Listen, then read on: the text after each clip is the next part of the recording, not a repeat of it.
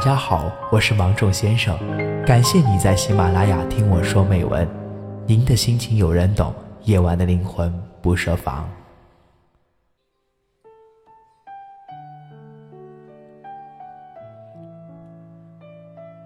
记得康熙王朝里有一段描写康熙与容妃的。有一次，他微服私访回宫，没有惊动任何人。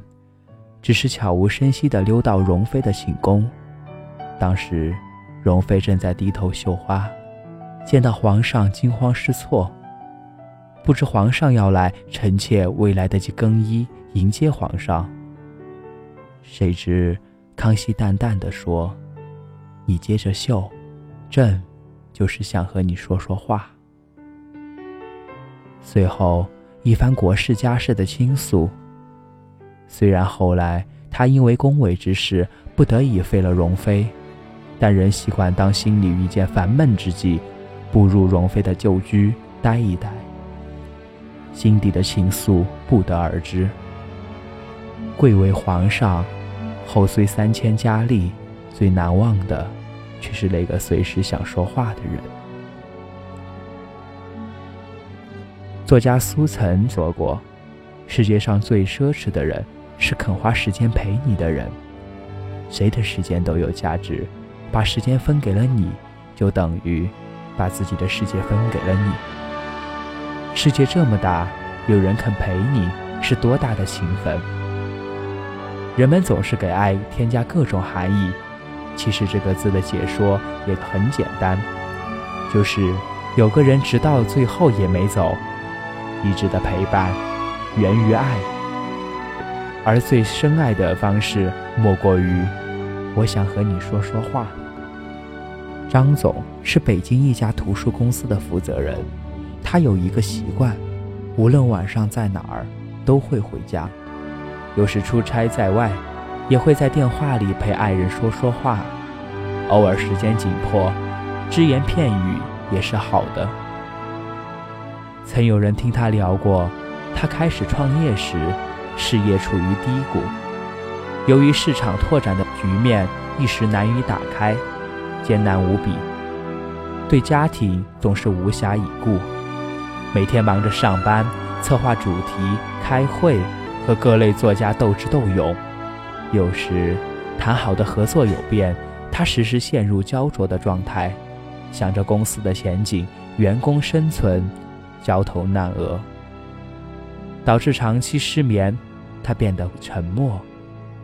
回家后，他甚至一言不发，爱人却不懂得察言观色，时不时的和他说一些鸡毛蒜皮，要么孩子成绩提高了，或者退步了，老人生病又好了，还有书房里新买了一盆兰花，晚上做了红烧肉排骨什么的，开始。他心不在焉的对应，渐渐的走神，他仍继续说。回过神后，他难免有几分烦躁，大声说：“我已经够忙够乱的了，以后你能不能不要用这些小事儿来烦我啊？”一阵沉默，他想，一场争吵在所难免，有些无奈，甚至有离开家的冲动，却听他轻声地说。我知道你有压力，只不过想和你说说话，分散注意力，让家务事冲淡你的烦恼。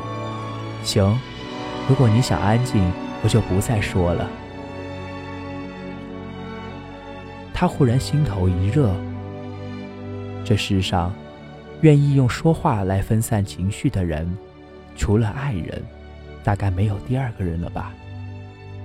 检讨一番，从此他回家后将工作放下，不将情绪带回家，主动问起孩子与老人，和爱人讨论着晚饭吃些什么。毕竟是做大事的人，调整后压力开始变小，不再失眠，状态也越来越好。慢慢的，阅历深厚，在泥泞里挣扎过，迎来好运。他说：“和自己亲近的人说说话，既能享受生活的美好，又能分担生活的压力。原来，这才是相爱的最好方式。经常听很多夫妻说，两个人现在无法交流，张口就要吵架，甚至很多人下班后都不愿意回家，家里充满戾气。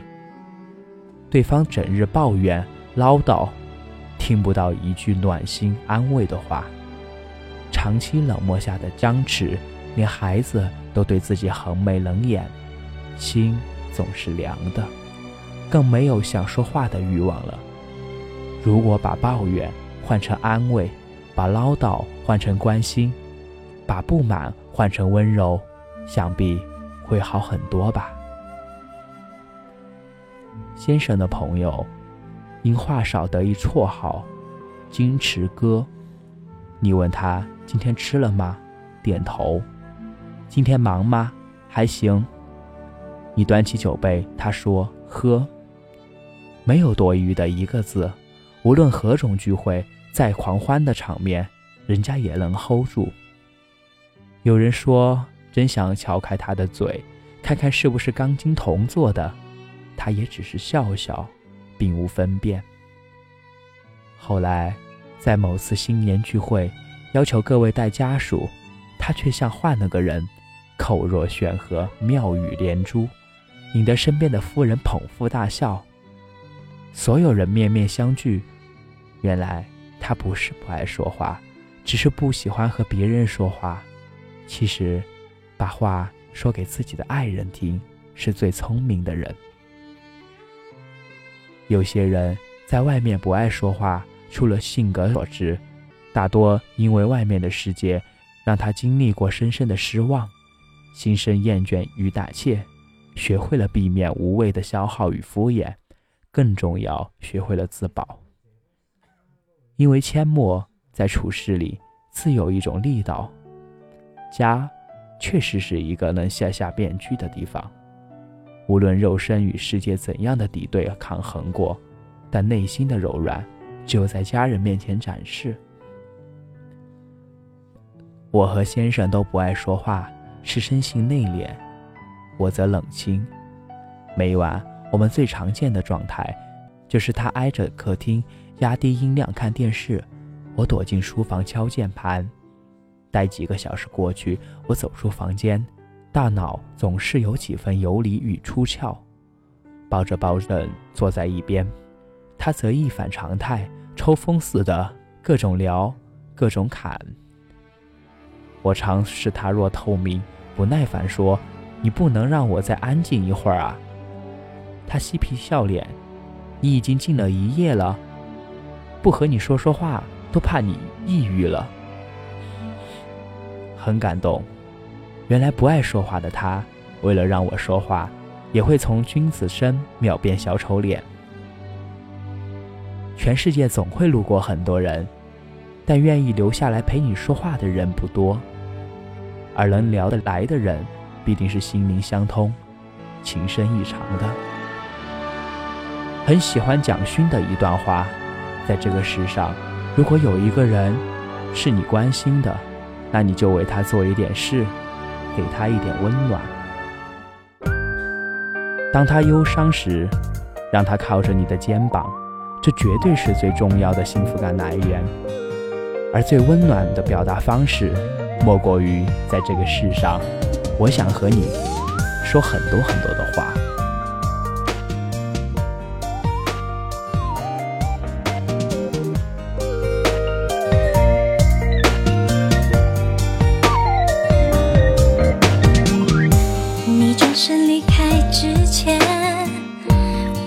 着你的双眼，深棕色瞳孔里面看不到我的脸，这结局有点直接，还来不及去想念，回忆全变成。